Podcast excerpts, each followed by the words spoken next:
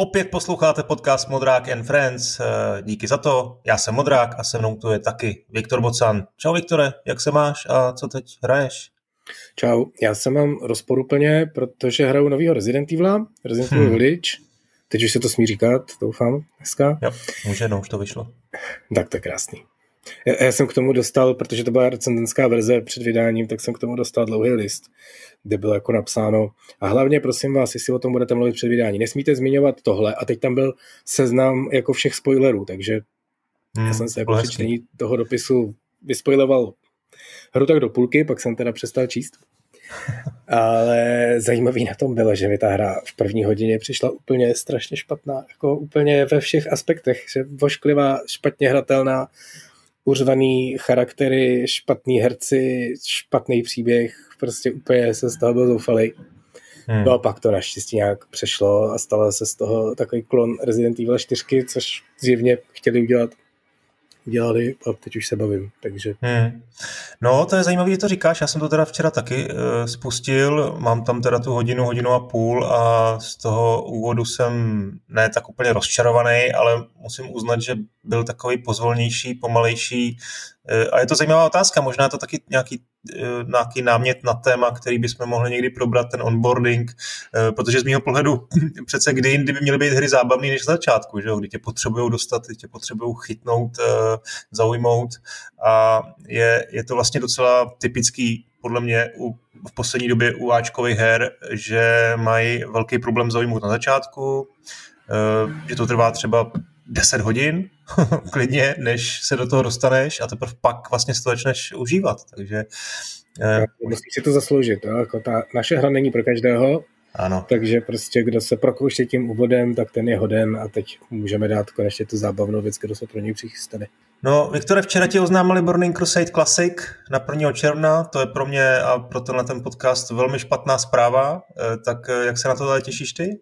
Ale zase tak špatná zpráva to asi není. No. Já, já vlastně nevím. Hele, já jsem v Burning Crusade strávil nejhezčí čas své WoW kariéry asi, že ten originál já jsem to hrál od začátku, hráli jsme to doma ve dvou krásně, příjemně, všecko dobrý, ale spíš to bylo takové jako poznávání toho online světa. V tom Burning Crusade jsme si opravdu našli gildu, začali tvrdě raidovat a prostě hrát takový to, jako ráno vstaneš a večer to vypneš a mezi tím teda uděláš nějakou práci na druhém monitoru nebo něco takového.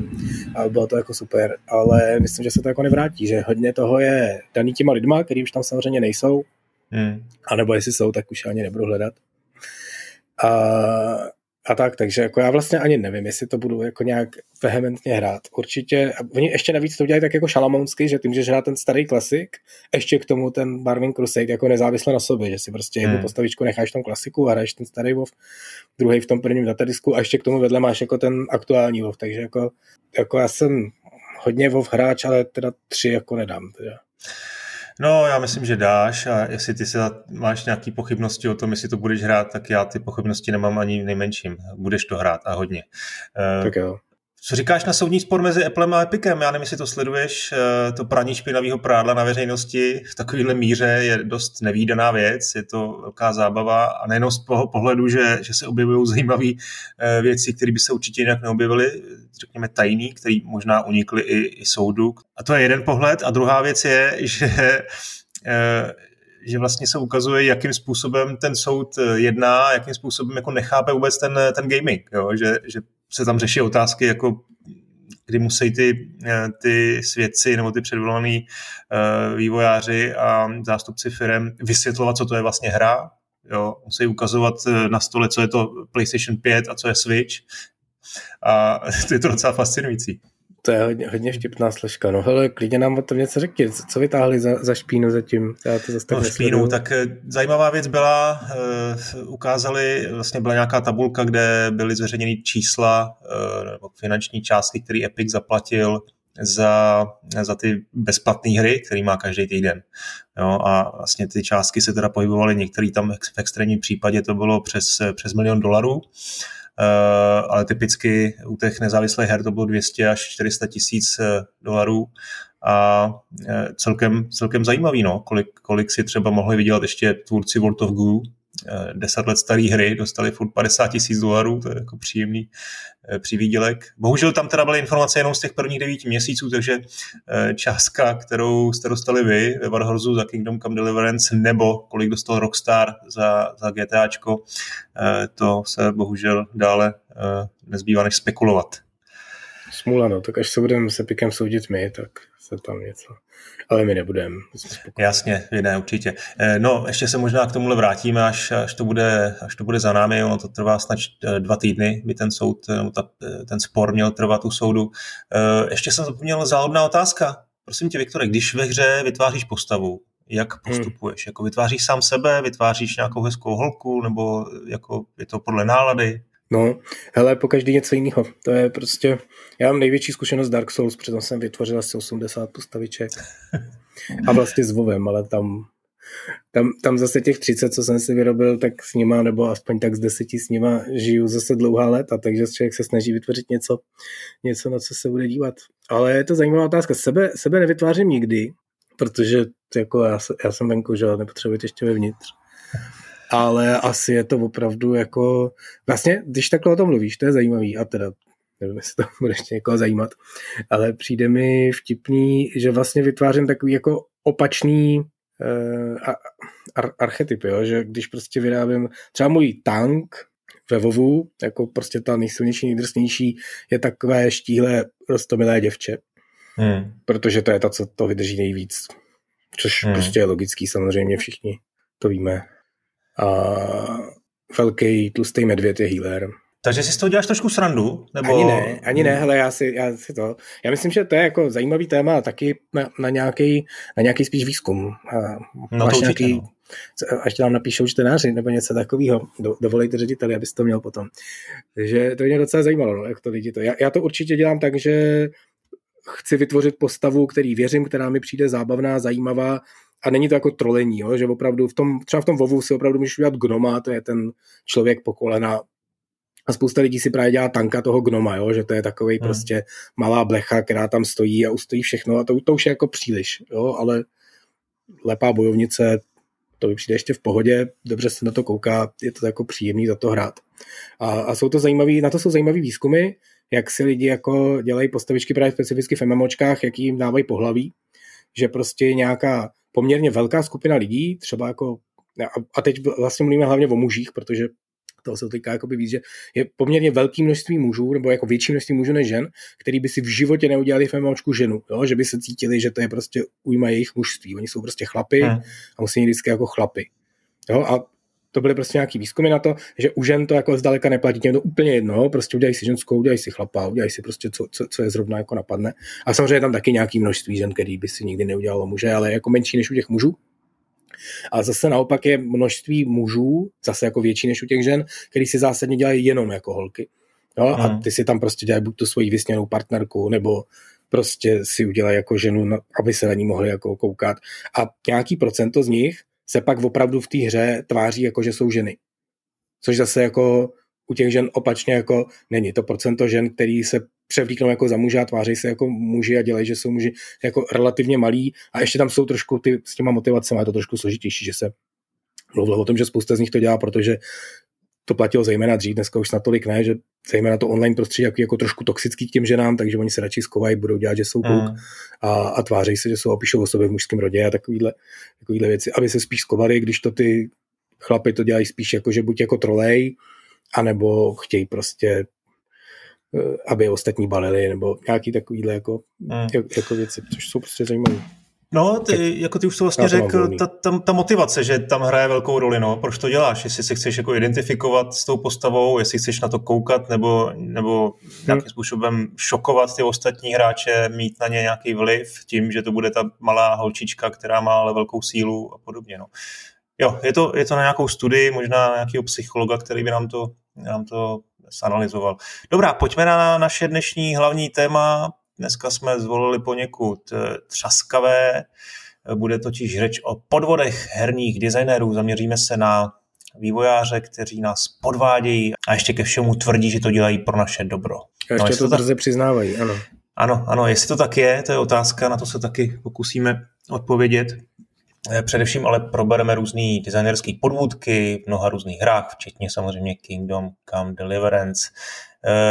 Na začátek ještě bych to ale měl asi trošku vysvětlit, protože ten podvod, nebo slovo podvod je možná trošku silný. Ve skutečnosti jde o nějaké herní mechaniky, které jsou jednoduše před hráčem ukryté, typicky se starají o, o to, aby měl dobrý pocit ze hry, aby, aby prostě mu ulehčili třeba vstup eh, do hraní, eh, kdy velmi často třeba předstírají nějakou výzvu, ale ve skutečnosti jsou nějakým zjednodušením, aby, aby ta hra vlastně od začátku nebyla frustrující a ten hráč se snadno naučil nějaké herní mechaniky. Některé hry dokonce předstírají, že jsou hry a přitom nejsou. Ano, je to, je to možné. Já jeden nebo pár příkladů asi tady toho budeme mít hodně. Eh, typicky třeba v Bioshocku eh, první výstřel nepřítelem, možná si to spousta hráčů ani nevšimla, ono to je taková ukrytá věc a to je taky součást toho, toho podvodu, že to musí být něco, co vlastně není na první pohled eh, zřejmý, že si to hráč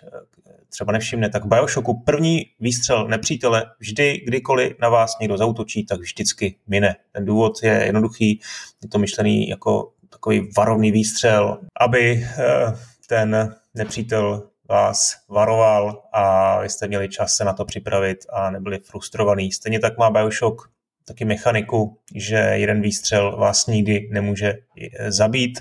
Vždycky vám zbyde aspoň to 1%, abyste měli šanci přežít. Uh, další možná příklad teď z casual her. V Peggle, to je taková hra, kde vysíláte malou kuličku napříč eh, herním polem, kde přeskakuje přes různé překážky, přesně podle těch eh, úhlů se odráží, nicméně vývojáři se rozhodli, že to nenechají náhodě, nebo respektive přesně té fyzice a občas jednoduše vychýlili ten směr odrazu o pár stupňů, aby, aby to pořád vypadalo celkem věrohodně, ale aby ta kulička zasáhla cíl a hráč za začátku měl pocit, že se mu daří. Máš taky nějaký zajímavý příklad, který, který tě jako upoutal a nějak to otevři, to téma? Já bych to ještě takhle jako zpětně douvedl, že to je, to je téma, který jako žije vlastně tím vývářským internetem poměrně dlouho, někdy před čtyřmi lety nebo třemi. Hmm. Eh, Jennifer Scoidl, eh, herní vývojářka, prostě napsala na Twitter, tak co vývojáři, povídejte, jak, jak jako pofukujete hráče. Jo? A teď prostě sem začali hrnout lidi, jako opravdu i legendární vývojáři a každý najednou, prostě to jako, jako že otevřela spovědnici a všichni tam začali hrnout a začali psát prostě svoje staré hříchy. Což mi přišlo hrozně zábavný, samozřejmě si toho tehdy všimli časopisy, a teď se to trošku vyrojilo znovu, proto o tom vlastně mluvíme. Asi tím, že prostě bylo, že loni trošku sucho, všichni jsou doma, nudějí se, tak z toho vzniklo zase několik eh, nových článků. Začíná se to protřásat znovu, jak je to taková druhá vlna těchto z těch těchto těch věcí. Proto o tom eh, mluvíme i tady. Ale je to přesně, jak jste říkal, jo. To jsou podvody na hráče, teď jako podvody v tom smyslu, že ta hra vlastně se chová trošku jinak, než jak by člověk čekal, nebo než jak je to definovaný. Jo, to je opravdu to v tom Bioshocku, to, že ten první, ne, ne, první výstřel vždycky mine, to je přesně, co si říkal, jo, to je prostě varovný výstřel do vzduchu. Oni nechtěli, a teď to je jako zajímavý aspekt. Jo. Oni nechtěli, aby když hráč někam jde, teď si jako nevšimne, že tam je protivník, tak aby najednou si toho všimnul tím, že mu začíná ubejvat život. Tak on se jako rozlíží, rozlíží a zjistí, že za ním je enemáka střílí do něj. Jo, takže oni chtěli, aby byl vždycky jako výstřel, pak ještě chviličku pauza, on má čas jako zjistit, co se děje, ještě v té hře střílí že jo, jenom na něj, takže je jasný, že prostě někdo jde po něm, tak se jako rozlídne, zjistí, tamhle je, jde po něm a tak dál. Jo, když to porovnáme, prostě, když my jsme dělali Flashpoint, tak tam byl vlastně pravý opak. Jo? My jsme hrozně chtěli, aby hráč, který je neopatrný, hraje tu hru blbě, protože prostě dělá vojenskou operaci a jde prostě bezstarostně po silnici, ještě si u toho zpívá, tak aby právě přesně prostě ho strestali, aby tu první ránu dostal, aby jsme ho naučili, že tohle se dělat nemá, že ty máš prostě postupovat opatrně, dávat pozor, hledat, kde jsou ty nepřátelé, když slyšíš prostě zvuk motoru, tak zalezeš do křoví a čekáš, co to jako, co z toho vyleze a tak dál. Takže tam jakoby vlastně ta opačná motivace a není to tak, že my jsme to dělali líp, jo? pro ten Bioshock je samozřejmě Bioshock, je ta, je ta jejich verze zajímavější, a protože tam je primární ten zážitek a ten hmm. jakoby fair fight a to, že tě někdo přepadne z houští, jako není pro tu hru zábavný. Zábavný je, když přepadáš z houští, ty je. Hmm. Takže z toho důvodu se v těch, z těch jako casual hrách zase dělají jakoby i další věci, to, co si jako říkal, že ta jedna rána tě nemůže zabít, to znamená, i když máš fakt jako malinko života, tak vlastně ta rána tě stáhne na to absolutní minimum a až ta druhá tě zabije. když máš samozřejmě to absolutní minimum, tak ona tě zabije. Tam dokonce dělají ještě to, to vlastně nevím, jestli teďka vyplynulo, eh, vyplavalo taky v těch přiznáních, že když jako tě opravdu zabijou, tak v ten okamžik tak dostaneš asi na dvě sekundy nebo na nějaký, nějaký patetický okamžik nesmrtelnost. To znamená, když ty jako běží do toho ještě kulek, ta první tě jako zastřelí, ale to tě srazí přesně ty HPčka na ten minimum a na vteřinku jsi jako nesmrtelný. A, takže když pojď do toho střílet znovu, znovu, tam se to vzpomíná a pak tě jako zabijou a ty jsi jako mrtvý. Ale měl si takový pocit, že jsi jako lev bojoval o život. A hrozně často se ti stane, že ti to stačí přesně na to, abys ty enemáky postřílel a skončíš prostě s tím malinkým životem a říkáš si, huch, to bylo hustý. A já jsem dobrý teda. Ano, a to jsou ty silné ten pocit, co v tom chtěli vyvolat. No, proto mě to trošku jako irituje, jako vývojáře, protože mě to jako přijde, že nehraješ fér.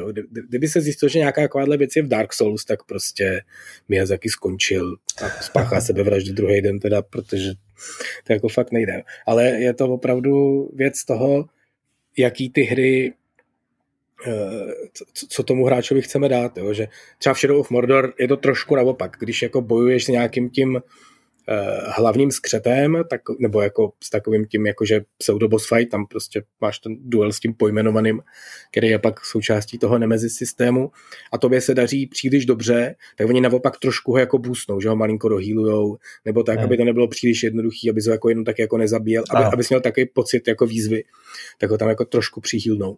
Takže jako ty věci jdou jako oběma směrama a cíl je prostě jenom ten, ten zážitek. Vlastně na to přijde nejzajímavější to, že to jsou taky jako pravidla, který z něj jakože to jsou vlastně pravidla, ale to je jako věc, kterou tady taky už jsme narazili na ní několikrát, že vlastně ten herní development nebo a ten design a vymýšlení her obecně není prostě nějaká definovaná, jasná, exaktní věda, nebo ani, ani jakoby umělecký obor, který by měl nějakou velkou historii. Jo? My opravdu pořád tedy všichni jsme prostě zažili vlastně úplný začátky a pomalu se to vyvíjí. Takže vlastně všichni ty lidi, kteří tyhle ty věci dělají, tak si jako vymýšlejí znova.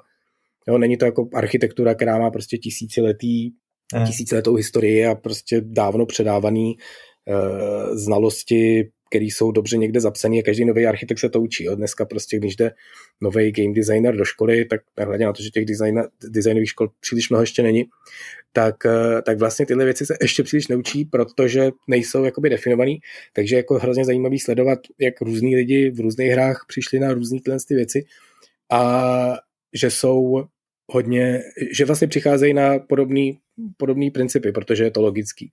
Jo, že třeba ten, to, že ten poslední kousek zdraví je víc než ty ostatní, není jenom v tom Bioshocku, ale je to třeba i v tom novém Důmovi.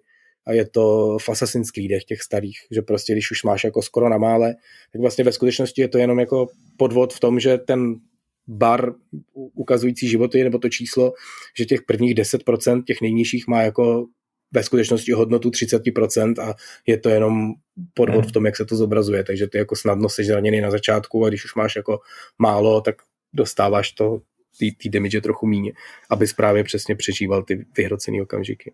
To je zajímavý pohled, jak na to ty vývojáři jako přicházejí, jak, jak, jak ty pravidla vlastně pozměnit, jestli to je otázka testru. Já myslím, že jeden motiv je snaha uh, vyhnout se frustraci, to je úplně zjevný. Chtějí, aby ten jeho uh, průběh hrou byl prostě jako nůž máslem.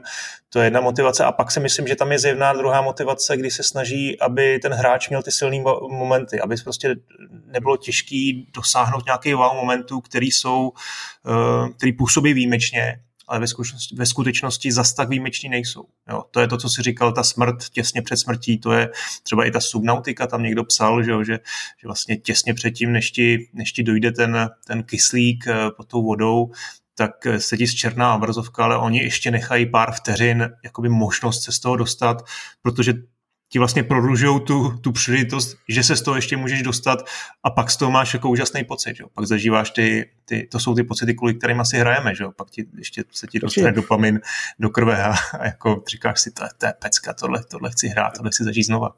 A ten jako zajímavý cíl toho je, že vlastně ty, ty si toho nemáš všimnout, což třeba zrovna u toho Bioshocku, té nesmrtelnosti a té minutý kulky, toho si jako nakonec asi všimneš, když to hraješ hodně, jo? ale typický je, že hmm. si toho jako nemáš všimnout všimnout a že máš vlastně pocit, že ta hra funguje správně. Jo? Že oni jako... Ano. A, a současně minimalizovat, přesně jak říkáš, nějaký ty jakoby momenty, které jsou jako ne tak skvělý a naopak tam přitlačit ty skvělý, takže třeba hodně her, hodně stříleček dělá to, že poslední kulka v zásobníku je silnější než ty předchozí.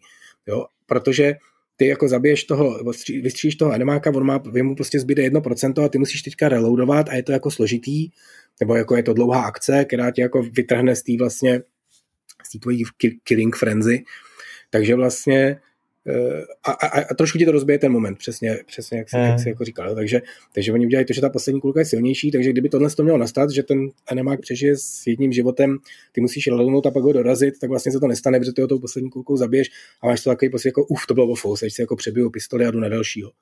Jo, a to znamená, ty máš vlastně pocit, že ta hra funguje dobře, že jsi to jako tak tak vystřílel, že oni tě málem zabili, ale ty jsi to jako dal.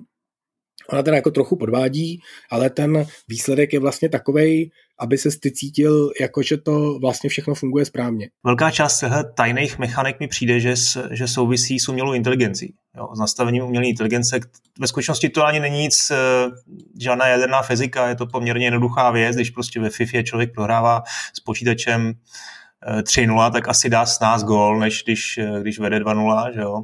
Já vím, že třeba já hraju golfové hry, tak prostě je to úplně až trošku absurdní, když se mi daří, tak ten, ten můj protivník počítačem řízený, tomu se daří podobně, je prostě plus minus eh, o trošku lepší nebo o trošku horší, ale když třeba pokazím tři jamky po sobě, udělám, já nevím, minus, minus čtyři, tak on je, on je na tom vlastně taky podobně, aby jsme pořád měli pocit, nebo abych já měl pocit, že motivace, že tady vedle mě je druhý hráč, kterýmu se snažím vyrovnat, před kterým se snažím trošku uh, uniknout, být lepší a tak dále. To samé se týká RPGček, že jo? Ty, ty, ty hry často nastavují obtížnost podle úrovně postavy, protože ne, není možný přesně definovat uh, jejich, jejich kvalitu nebo jejich sílu, protože nevědí, jak, jak silný bude hráč. Jo, takže to je taky takový jako fake, fake difficulty, bych řekl.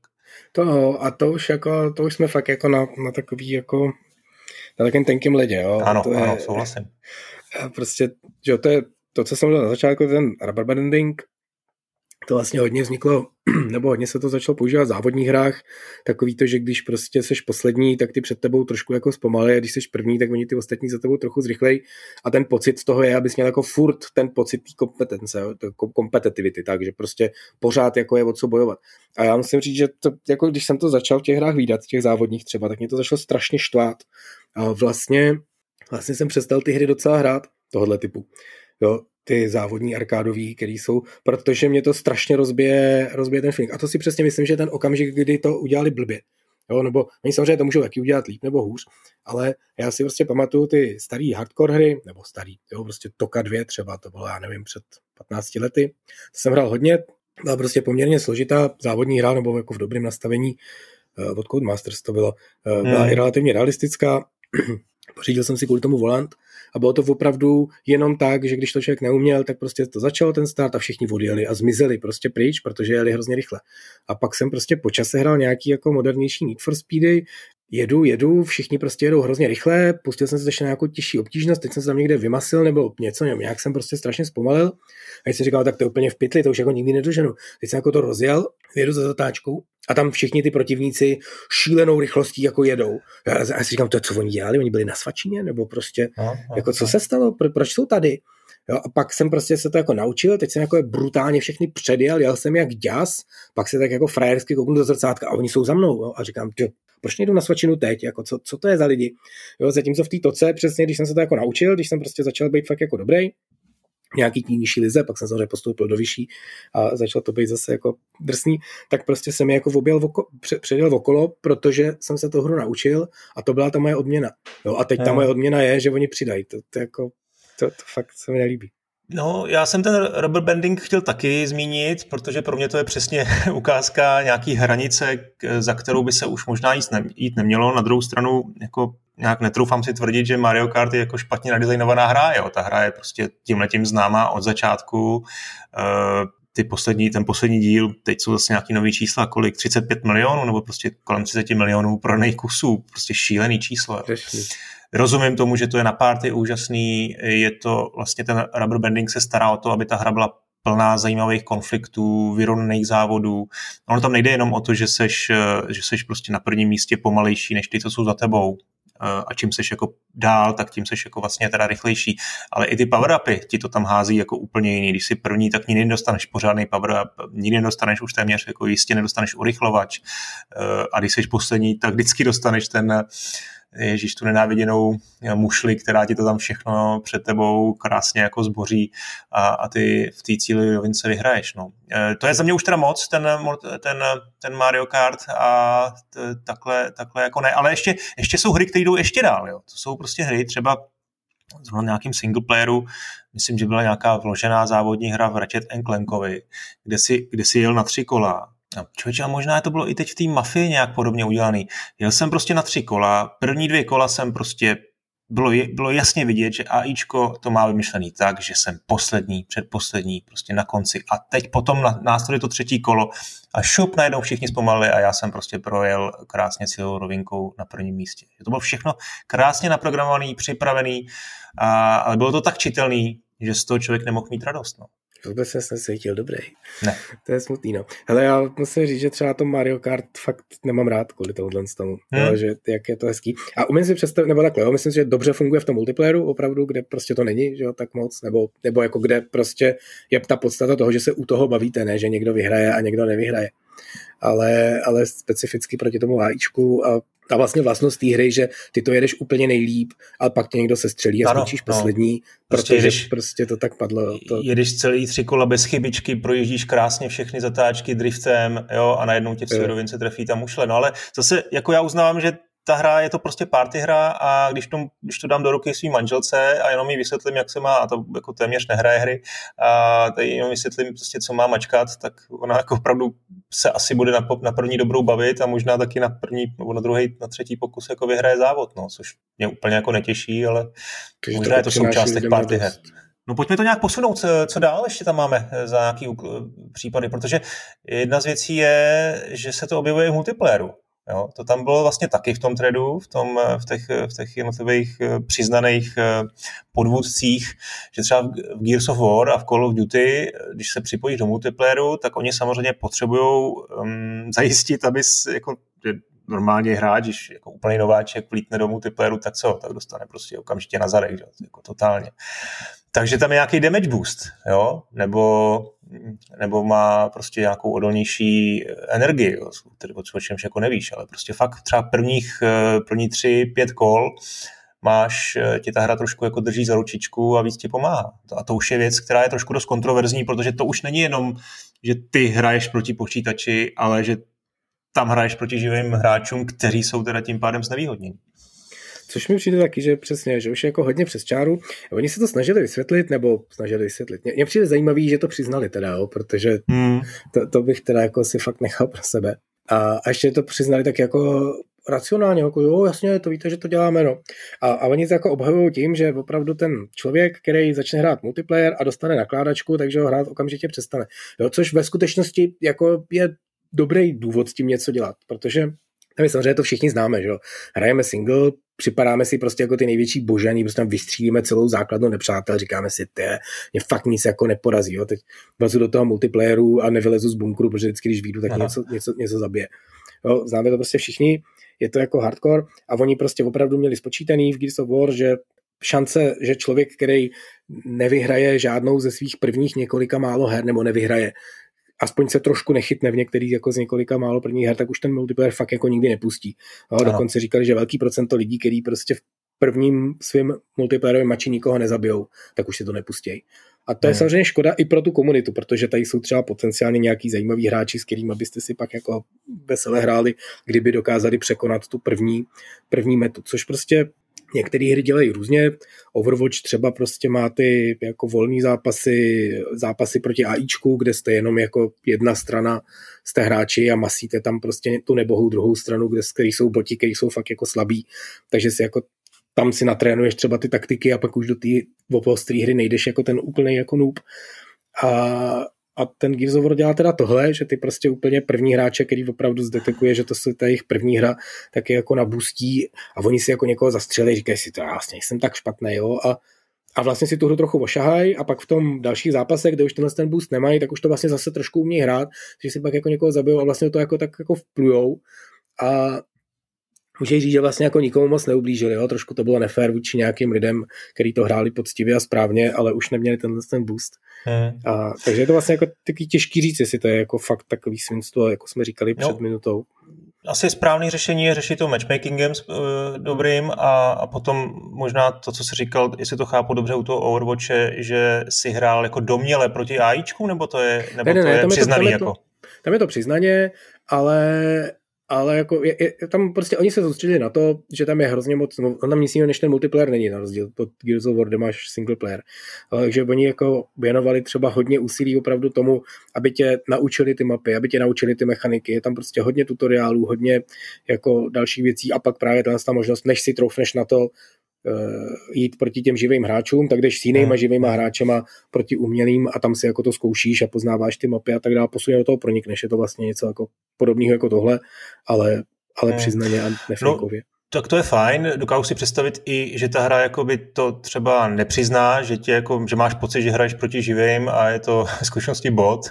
I to mi přijde furt lepší, než to, že, že proti že mění ty pravidla proti živým, proti živým hmm. proti hráčům. No ale jak jsi zmínil, že jsi překvapený, že to jako přiznali, to souhlasím, ale to jsem si vzpomněl na Hellblade, jestli si pamatuješ ten, ten mýtus Permadeath, hmm. jak vlastně komunikovali eh, vývojáři, že ta hra vlastně časem eh, tam zemřeš a budeš muset začít celou, celou hru znova. Jo, a to bylo něco, co přece muselo jim být od začátku jasný, že se jako propálí, nebo já nevím, jestli to bylo jako v plánu, myslím si, že to nikdy v plánu nebyli, jen, nebylo, jenom chtěli eh, dostat toho hráče trošku pod tlak, jo, že se ta postava postupem času horší, horší a bude situace, kdy už prostě budeš muset skončit a začít znova. No. A nebyla to pravda. Myslím, že to hráči celkem po právu eh, brali trošku jako osobně. No. Je to, je to přišlo ve skutečnosti utíží. Tam je to tak, že ty když umřeš, tak prostě se jako trošku tam se šíří taková jako corruption, ano, ty seš ano. prostě v nějakém tom podsvětí, že jo, a pokud když tam zahyneš, tak se ti prostě takový jako svincu začne šířit po těle a postupně to jako leze vejš a vejš a ta hra opravdu ti jako signalizuje, že bacha, až to jako doleze k hlavě, jo, to prostě začíná na ruce taková černá prostě skvrná, to se pak jako rozlejzá, jestli si to dobře pamatuju, něco takového. A, a opravdu ti jako říkají, to bude fakt jako průšvih, až se to dostane jako, až, až tě to pohltí. A až tě to pohltí, jak se nestane nic. A ve skutečnosti si myslím, že to je takový taky trošku jako bouře ve sklenici vody. Myslím, že v té to je jako hrozně zjevný, že ono prostě to začne se rozlejzat, rozlejzat a pak po čase to zastaví. Jo, hmm. Takže jako ty vlastně vidíš hned, že tě to jako nikdy nepohltí a, a jako v pohodě, ale jako chápu ty první lidi, co to hráli, který měli ten, ten feeling z těch rozhovorů, ten pocit. Jsme kritizováni za anglicizmy. Pozor. A, ale jako herní vývoj, to je prostě život v anglicizmech, takže s tím se nedá nic dělat. Takže máš ten jako pocit, že to jako trošku to na tebe tlačí, ale, ale vlastně nevím, jestli to byl jako od nich úplně dobrý nápad, jo? protože samozřejmě každá tahle stresující faktor navíc, ještě zejména v takové jako příběhové hře, že jako hele, já bych jako neměl už umírat a teď už jako to, tak, tak může víc k tomu, že, že to radši vypneš, protože se bojíš, co se stane potom, jo? takže hmm. nevím, jestli to byl úplně dobrý. Tak a to, že to pak propálili, možná právě se snažili zachránit tuhle situaci. No, já nevím, jestli to propálili. Jako to, že ta hra nějak komunikuje vizuálně to, to zhoršení té postavy, že jo, jak se říkal, tak to mi přijde úplně na místě. To, I to tě trošku třeba dostane pod nějaký tlak, ale to, že k tomu ještě přidali to tvrzení v rozhovorech, který bylo jako vlastně lživý, to si myslím, hmm. že už bylo, že už bylo jako začáru. A mimochodem Hellblade teda těch, těch podvodných v uvozovkách mechanik měl, měl hodně, já si pamatuju, ty souboje tam byly a to bylo to třeba už jako vidět, jo, že si tam bojoval se třema uh, nepřáteli najednou a vždycky, vždycky ty dva počkali prostě, jo, až si se vypořádal s tím jedním a nikdy tě na tebe vlastně neutočili jako zároveň. Takhle to tam bylo nějak vymyšlený, že měli nějaký jako, nějaký jako zdržení, že, že jako nešli po tobě všichni tři najednou. No. To, Určitě. To, to, a to, to je, to je zrovna jako fakt to hodně běžná mechanika, jo. To, to, je to strašně průhledný, to je třeba v Assassin's Creedech, těch starších a tak dál. Ve, ve všech takových jako her, které nejsou opravdu hardcore, eh, se něco takového dělá.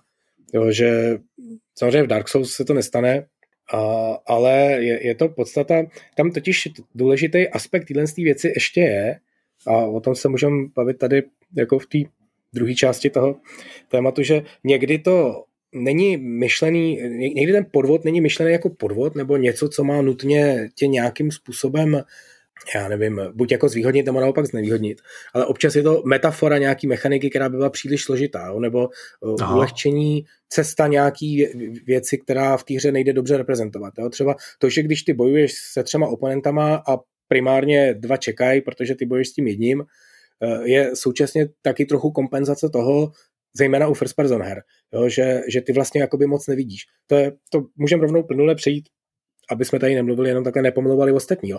Eh, něco podobného trochu děláme v Kingdom Come, ne moc, protože to nemám rád.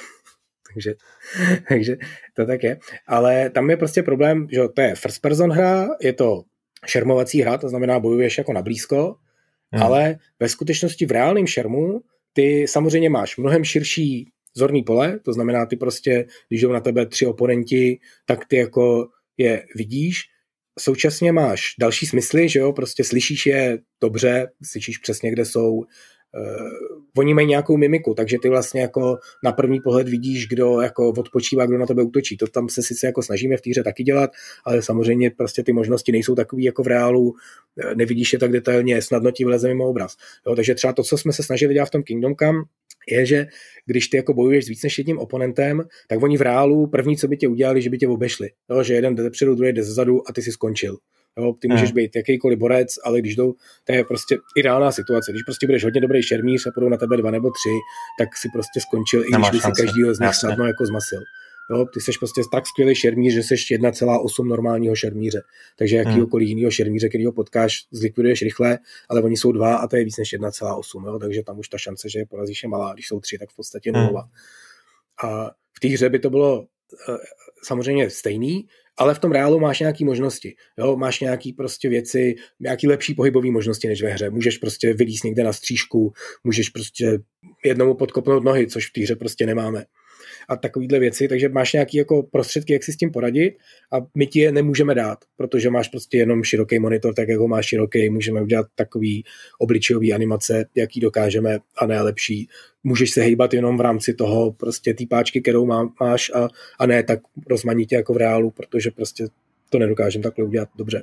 Takže ti to jako musíme něčím vykompenzovat. A my to třeba kompenzujeme trochu tím, že ty protivníci se v prvním přiblížení se tě nesnaží jakoby obejít. Že když jdou na tebe dva, tak se snaží držet u sebe a tím hmm. pádem ty jakoby je máš vlastně v oba na obrazovce. A když trochu u toho manévruješ, to znamená ty jako ustupuješ a držíš si jako ve středu obrazovky toho hlavního, s kterým bojuješ, tak ten druhý se snaží dorovnávat tak, aby ti jako úplně neodešel z toho obrazu. A když to jako ignoruješ, to s tím jedním šermuješ a toho druhého necháš být, ať si dělá, co chce, tak on tě nakonec potenciálně obejde a pak tě podřízne.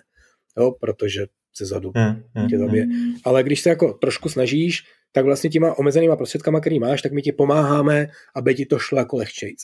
No a současně druhou, ještě i další věc, kterou jsme tam udělali, je, že uh, strašně nepříjemný je, když ty děláš nějakou třeba techniku bojovou, mlátíš toho jednoho a v půlce ti to přeruší ten druhý, protože tě prostě flákne do hlavy. Jo, takže my tam děláme tohle mírný opožďování. Neděláme to takhle dramaticky, že když bojuješ s jedním, tak ty ostatní stojí, bojují s tebou vlastně všichni ostatní, ale v okamžiku toho přímého střetu, to znamená, ty třeba sekáš nějaký kombo, jdeš dopředu do toho jednoho, tak ty ostatní se chvilku pauzu a jako koukají se, jak to dopadne a teprve až to doděláš, tak na tebe zautočí zpátky a, a, a rozsekají tě. A ono to ve skutečnosti taky není úplně nerealistický, protože v okamžiku, kdy se dva lidi šermujou, tak ty do toho jako nechceš úplně snadno vstoupit, protože tam jako lítají ty meče, je to tam jako fakt nebezpečný, takže chvilku počkáš, až tu svoji výměnu, dokon, výměnu dokončí a vložíš se do toho ty. Ale jako trošku, trošku, trošku herní, herní to tam je. No to je velký spronevěření, jako podle mě, eh, z těch tvých, eh, řekněme, designových eh, nějakých pravidel. To by se asi v sousovkách nestalo, ne? Tohle. Hele, je, mě by ve skutečnosti zajímalo, do jaký míry to tam je. Tam, tam jde o to, že třeba v těch sou, souzhrách jsou ty souboje trošku jakoby pomalejší v tom smyslu, že hodně těch e, e, oponentů má takovou jako hodně velkou jako zahřívací fázi, kdy oni opravdu jako se začnou k tobě jako naklánět, teď se jako rozoběhnou, teď jako pořádně rozmáchnou a pak tě jako fláknou. Takže to vlastně není jako, jako smršť toho, kde tam jsou všude ty meče a a, a seká to zleva zprava. Jo, ale je to, jak říkám, jo, ten uh, Dark Souls jsou prostě ze třetí osoby, ta kamera je relativně daleko, aby správně měl ten, ten přehled. Ty máš ty kotouly, který většina oponentů nemá, skoro hmm. nikdo, jo, tam jako, jako jsou nějaký jako humanoidní oponenty, ti, kteří mají vlastně stejný pohybový rejstřík jako ty, ale většina těch potvor jenom jako chodí, takže pro tebe jakoby hrozně jednoduchý si tu kontrolu nad tím prostorem udělat sám, ty prostě uděláš kotoul máš za, za, zalokovaného oponenta, vpravo od něj z tvého pohledu je druhý, ty uděláš prostě kotou doleva a najednou ten druhý na tebe nemůže. On to jako musí obejít, teď tomu jako chvíli trvá, a, a tím pádem ty máš jakoby nad tím tu vládu. Tím, že v tom Kingdom Come vlastně všichni se hejbete stejně, protože všichni jste lidi, všichni máte stejné možnosti, stejné schopnosti, tak tohle to tak moc zajistit nejde a plus to, že máš ten menší přehled nad tím bojištěm, protože je to first person.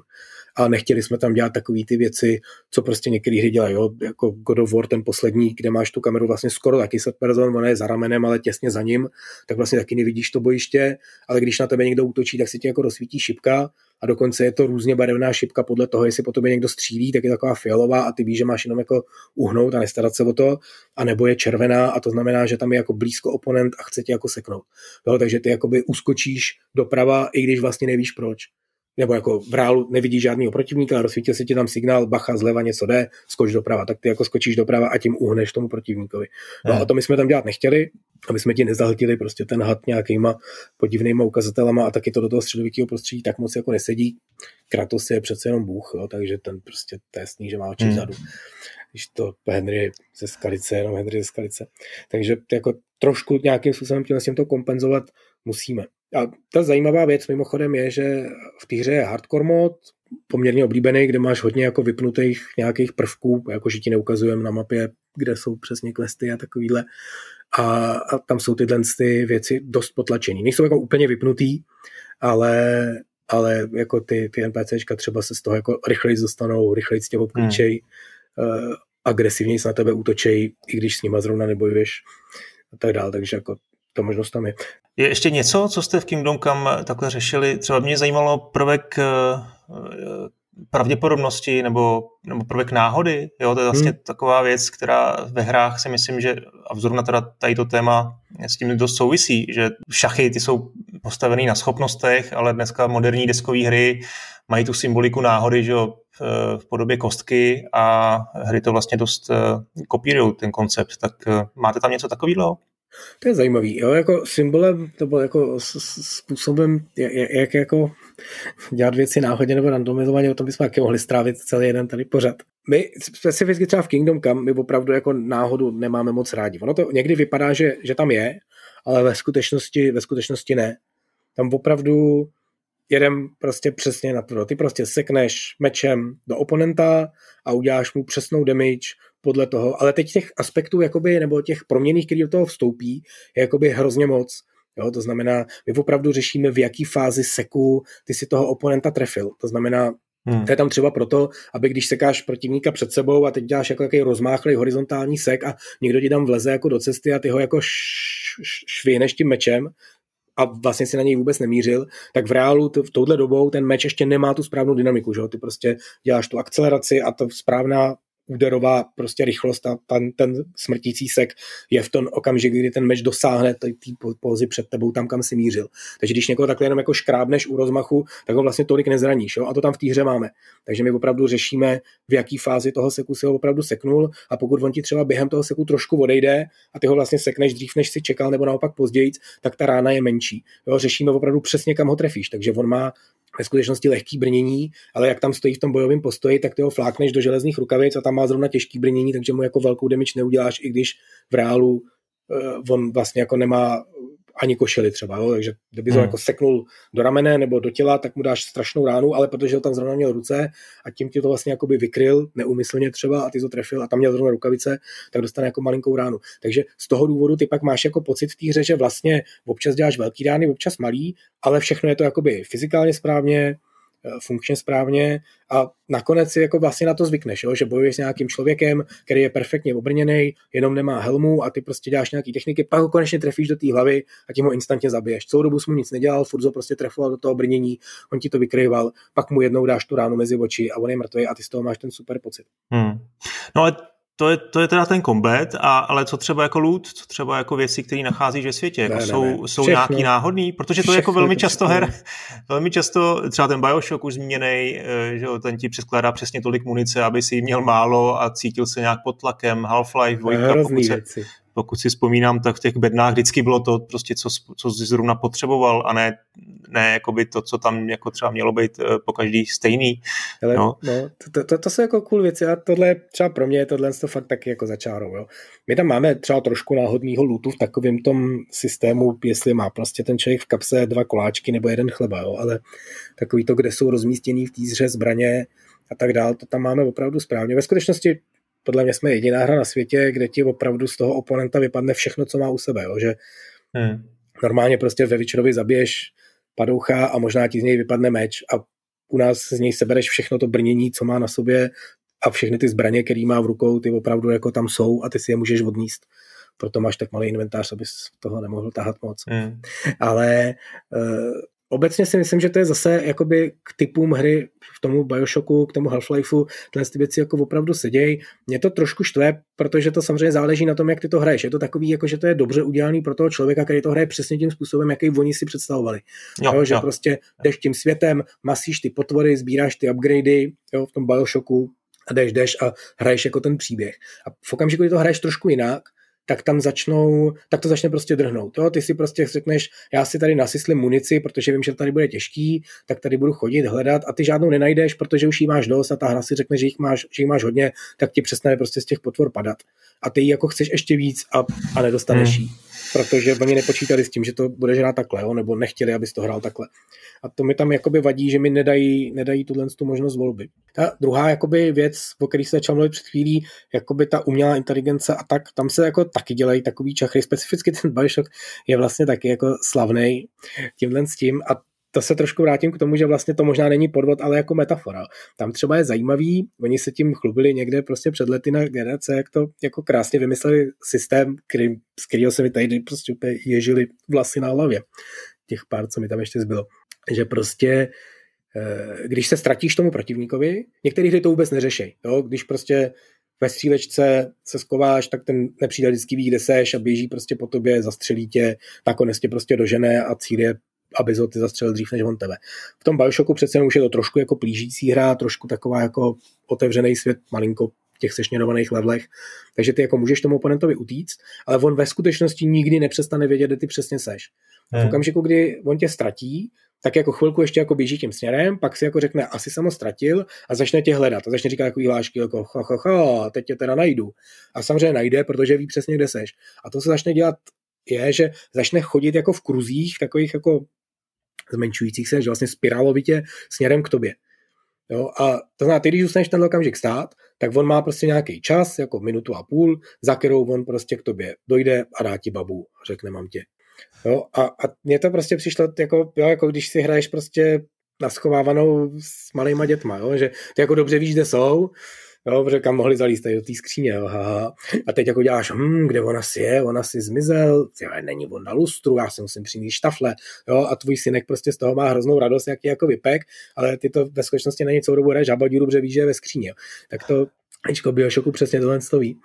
A, ale na druhou stranu, když se jako nad tím zamyslíš, jak ta hra vlastně funguje, pokud ty se jako plížíš tím světem. Ty, jsi, jako, ty jsi třeba měl už málo života, nevěděl si, že jsi nesmrtelný, když máš málo života, tak jsi se jako běžel skovat. Teď to AIčko tě začne jako hledat a ty se jako vidíš, jak on chodí, teď se tam jako plížíš za ním, aby si někom jako prošel, kusíš, kusíš tam prostě nějakou bednu rozbít, jestli z ní jako ne, se nevypadne, je zrovna munice, která mi chybá, nebo zrovna lékárničky, který jsem potřeboval, skvělý. Jo? A on vlastně jako tě pořád jakože hledá a to, že o tobě ví a nakonec tě najde, ti vlastně tu hru nerozbije. Protože v reálu, kdyby ty si jako jenom stál na místě a nic nedělal, tak to ten protivník by taky asi našel, protože prostě projde všechny místnosti a nakonec najde, nakonec vejde do té, v který seš. Takže ono to vlastně jako funguje dobře, pokud to nesleduješ, pokud se nesnažíš odhalit ty algoritmy a jenom to vnímáš jako fungující svět, tak to vlastně funguje dobře a pro ně to bylo hrozně jednoduchý. Protože hmm. ono prohledávat celý svět jako opravdu reálně tou umělou inteligencí nebo tím, tím avatarem té umělé inteligence, to prostě agentem. Není, není jako jednoduchá věc a oni vlastně si takhle udělali strašně primitivní algoritmus, který ale ve výsledku funguje vlastně stejně, jako kdyby to dělali sofistikovaně. Kdyby oni opravdu tomu člověku naplánovali všechnu tu cestu, to, kde bude prostě hledat, kde jsou jako potenciální místa, on na ně opravdu všechny přišel, tak vlastně ten výsledek bude pocitově hrozně podobný a pro ně je to mnohem jednodušší. Což je jakoby hmm. druhá věc, která se dělá a to je právě to, proč říkám, že často je to jako metafora. My ve skutečnosti třeba v Kingdom Come, to je teď přesně, jo, se přidávám do toho tretu, tady mluvím, máme taky jeden takovýhle jako hack, my nepodvádíme, oni opravdu, když tě, když tě ztratějí, tak jako nevědí, kde si, chvilku se snaží jako projektovat, když si prostě běžel ulicí a zahnul si doprava, tak on si neřekne jako tak a teď jsem v pytli, jo, kam si šel, vůbec nevím, kde seš, nevidím tě. Ale běží na to místo, zkusí taky zahnout doprava, jo, a chvíli tě jako hledá tam, protože tam pravděpodobně si, ale když mu třikrát chytře zahneš, tak se mu prostě ztratíš stejně, jako by si se ztratil v reálu. Jo? Ale my jsme jako řešili situaci která mi přijde v tomto kontextu zajímavá, že představ si, že zdrháš, že jste jako na louce, uprostřed, běháte lesem třeba, teď běhnete na louku a tam je uprostřed krmelec. Jo? A ty jako běžíš, běžíš a schováš se za ten krmelec. A teď najednou nejseš jako vidět, on jako přiběhne k tomu krmelci, oběhne ho, tam taky nejsi, a teď on tam jako stojí a říká si, tak to je v pytli, kde ten člověk je. Jo, a ty si jako říkáš, no to je debil, jako kde asi jsem, jo, vůbec jsem ten krmelec zase znovu z druhé strany, protože kde jinde můžu být na té louce. Jenže z pohledu té umělé inteligence tohle jako vůbec není jednoduchý, jednoduchá úloha, jo, protože on samozřejmě neví, že tam ten krmelec je jenom jeden. To, co ty jako v reálu vidíš, že tam je prostě prázdná louka, tam je jeden krmelec a za ním a, a, a není tu ten člověk, který ho jsem honil, tak je pravděpodobně za tím krmelcem nebo v něm schovaný nebo něco hmm. takového. Hmm. Jo? Ale to, to AIčko to jako neví, že? takže on by se musel jako rozlídnout, teď by si musel jako zjistit, kolik tam je kolem něj krmelců, jestli tam není náhodou ještě vzrostlý dub, co všechno kolem něj je, teď by si musel analyzovat celou tu scénu, jo? a to je prostě pro něj strašně složitý.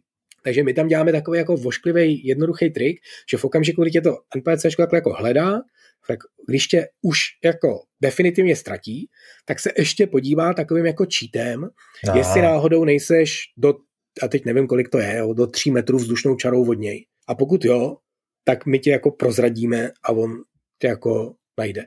A ono to právě přesně funguje tak, že tam je prostě opuštěná stodola, on jako jí celou prohledá, nenajde tě, protože ty seš na půdě. A v reálu první, co by teďka člověk udělal, je, že se půjde podívat na půdu, protože to je logický, tam je prostě žebřík a tam je jako jediná věc, ale proto umělou inteligenci je hrozně složitý na tenhle ten krok jakoby přijít, tak on se jako podívá tím cheatem, zjistí, že jsi na půdě hmm. a vyleze tím žebříkem. A ten hráč má pocit, že vlastně ty se smuskoval na půdě, on jako chvíli chodí kolem té stodoly, projde ji opravdu celou, řekne si, tak fakt nevím, kde je, a pak vleze na ten žebřík a chytne tě na té půdě. A ty si řekneš, hmm. jo, přišel na to. A přijde to úplně logický, protože to je přesně to, co by ten člověk udělal. Jo, a ve skutečnosti on to udělá cheatem, protože je prostě komplikovaný tu scénu jako pořádně analyzovat. A samozřejmě může se ti stát takový jako okamžik, kdyby tam těch žebříků bylo jedenáct, tak on vlastně díky tomuhle cheatu přesně ví, po kterým ty si vylezl a najde tě na té správné půdě.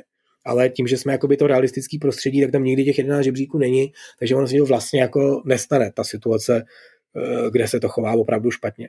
Jo, a vlastně tím současně se omlouvám tomu Bioshocku, že oni to vlastně jakoby taky dělají dobře. Jo? Ta jejich situace opravdu nefunguje v nějakém ultra mezním případě, kdy ty chceš jako dlouhodobě se za tím NPCčkem jenom plížit, nechceš ho jako ani přepadnout, ani odejít z toho levelu a v ten okamžik on tě vlastně jakoby po čase najde, i když si mezi tím změnil několikrát stanoviště a nedává to smysl, aby to udělal. Ale ta otázka je, proč ty bys takovouhle věc dělal. Jo? V týře to nemá žádný hmm. smysl. Nemá žádný smysl tam nepokračovat dál, ani ho nezabíjet a jenom se tam jako plížit tím levelem a nic nedělat. Takže vlastně je to jako taky chytrý. Tohle bylo jako fakt fascinující. Na tohle to děkuju. Eh, bylo to teda současně přiznání, že jste podvodníci v Warhorzu, ale tak to, samozřejmě. všichni designéři. Kdyby věděl, hele... kolik týře máme bugů. jo, to je pravda. No ale poslední věc, asi už se blížíme k konci, ale ještě přece jenom se chci eh, aspoň krátce eh, pobavit o té pravděpodobnosti úspěchu, která mi hmm. přijde taky, že teda jsme ještě úplně neprobrali. To je to, já nevím, to se třeba děje i v World of Warcraft, ne? Že máš vlastně nějakou pravděpodobnost, že ti padne něco konkrétního a většina lidí tu pravděpodobnost vnímá trošku jinak, to znamená, když já nevím, pravděpodobnost 33%, tak lidi čekají, že na tři pokusy to prostě musí, musí padnout, jo, a neděje se to. Eh, ale ty hry mají takový jako takzvaný pity timer se tomu říká, že, že vlastně mm, postupně stoupá pravděpodobnost, teda, že ti padne ten, ten drahý předmět nebo zbraň.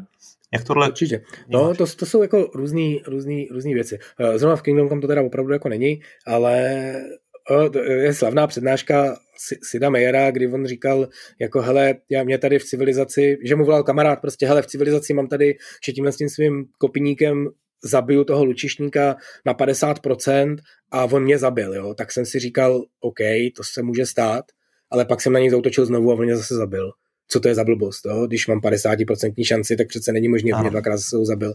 A on mu na to řekl, hele, to je matematika, on tě mohl zabít klidně sedmkrát za sebou. To, to, to není možný přece, já mám 50% šanci. Jo? A oni prostě pak vyprávěli, to bylo fascinující, že oni udělali jako dvě věci. Za prvý, eh, v některých situacích ti tu šanci ukazují špatně, ne tak, jak je matematicky správně, ale tak, jak bys to čekal. Jako, jako, tak, jak to intuitivně člověk čeká. To znamená, když máš někde 50% šanci, tak oni ti ukážou, že to je 33%.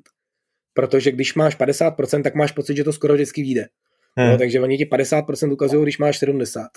Takže hmm. ty jakoby, nebo a Jasně. teď ne ty, jo, prostě, prostě je to tak, že zase je to takový prostě pro ty jako hráče, který s tou matematikou, pravděpodobností nebo obecně inteligencí mají mírný problém, a dej jim to jako trošku, trošku naproti. To je jedna věc.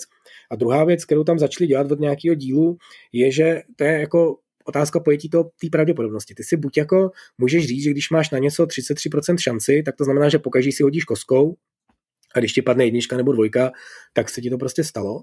A nebo ti opravdu definují, že v nějaký daný množině pokusů ty máš třetinovou šanci. A to znamená, že ty vlastně když máš, kdybyste tady měl, že ten kopiník zabije toho lučišníka s 33% šancí a tobě to dvakrát nevíde, tak vlastně oni řeknou, ty máš jeden ze tří, že ti musí výjít a ty už ti dvakrát nevyšel, takže na potřetí ti musí výjít.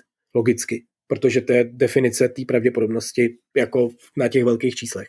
Takže oni udělají to, že při tom třetím útoku, pokud ti dva nevyšly, tak ta pravděpodobnost je teďka 100% a ty ho vždycky no, porazíš. No, no. Že vlastně v každém tom vzorku, který si vezmeš, si ho porazil v tom správným procentním uh, množství uh, útoků, tak jak jako ti dává to číslo té pravděpodobnosti. A to vlastně není podvod, jo? to je jenom jako trošku jiný přístup k té pravděpodobnosti, protože vlastně jakoby to znamená vlastně ty, když ten první útok ti nevíde, tak druhý útok máš pravděpodobnost, teď nevím, jestli to nepočítám blbě, 50%, jo? protože oni ti jakoby zvednou protože jeden z těch dalších dvou už musí být. Takže ti to zvednou na 50 a když ani ten nevíde, tak ten poslední už je 100. A pokud ten druhý vyšel, tak naopak ten třetí je třeba 0, anebo zase 33. Jo? Mm. A jako zase důsledek je jenom ten, aby ten hráč měl pocit z té hry takovej, jaký jako, a aby ta hra fungovala tak, jak on má pocit, že má fungovat. Přesně tak, chce mít štěstí, to mít štěstí je zábava, ale zase mít ho jako příliš, to už jako není úplně, eh, to už jako vlastně není reálný, že jo? takže musí se vždycky najít ta správná míra. Ale u té civilizace je zajímavá věc, já jsem si dlouho myslel, nebo když jsem nad tím tématem přemýšlel, tak mi přišlo, že tohle fenomén eh, toho podvádění je fenomén vlastně nových her, že to přišlo až jako s novou nějakou dobou, ale jako když už nad tím přemýšlel Sidmer u civilizace, eh, nebo jak to vidíš třeba ve starých střílečkách, eh, starých RPGčkách, strategiích, máš pocit, že tohle tady bylo vždycky s náma? Jasně. ten koncept podvodu. To, jo. to je podstata. Na začátku to mohl být i podvod třeba jako úplně z nějakých jiných důvodů, jo, že oni prostě e, neměli dost výkonu nebo dost hardware, jako jo, ten hardware nedokázal mm, prostě mm, třeba ty oponenty tak dobře jako e, simulovat, takže když si prostě v nějaký takový tý scrollovací mlátičce Eh, dostal oponenta mimo obrazovku, tak abys mu neutekl, oni tě ho přiteleportovali zpátky, protože bylo pro ně složitý simulovat někoho, kdo je jako mimo obraz nebo něco takového, ale rozhodně to je něco, co je tady od jak živa, Tohle to přesně se řešilo u civilizace, řešilo se to u těch starších her a bude to tady vždycky. Mně na tom přijde zajímavý to, co jsme říkali předtím, že to jsou opravdu, zatím, na to, zatím to nejsou prostě pravidla, Některé ty věci se trošku jako ustavují, že u těch stříleček to, že ten poslední kus zdraví je silnější než ty ostatní, to je něco, hmm. co už jako začíná být hodně rozšířený. A tohle mi na tom přijde skvělý, že prostě to jsou jakoby, zatím to každý vymýšlí sám, ale postupně vždycky takhle jednou za čas se takhle všichni sejdou, takhle to na sebe jako vyzvoněj, každý si udělá pořádný zápisky a z toho mám prostě dvě stránky výpisků jo, a postupně se to tak jako stane takovým kánonem a nakonec prostě to fakt v těch učebnicích bude, to je krásné. Jo, jasně. No tak jo, Viktor, hele, eh, díky za skvělý insight, je to opravdu radost tě poslouchat, eh, jsme se trošku dozvěděli víc, eh, myslím, že jsme to téma docela vytěžili, tak díky za tvůj čas a podváděj, no, podváděj dál. Já budu podvádět tak, aby vás to bavilo. Děkuju. Naschánou. Super, čus, ahoj. thank you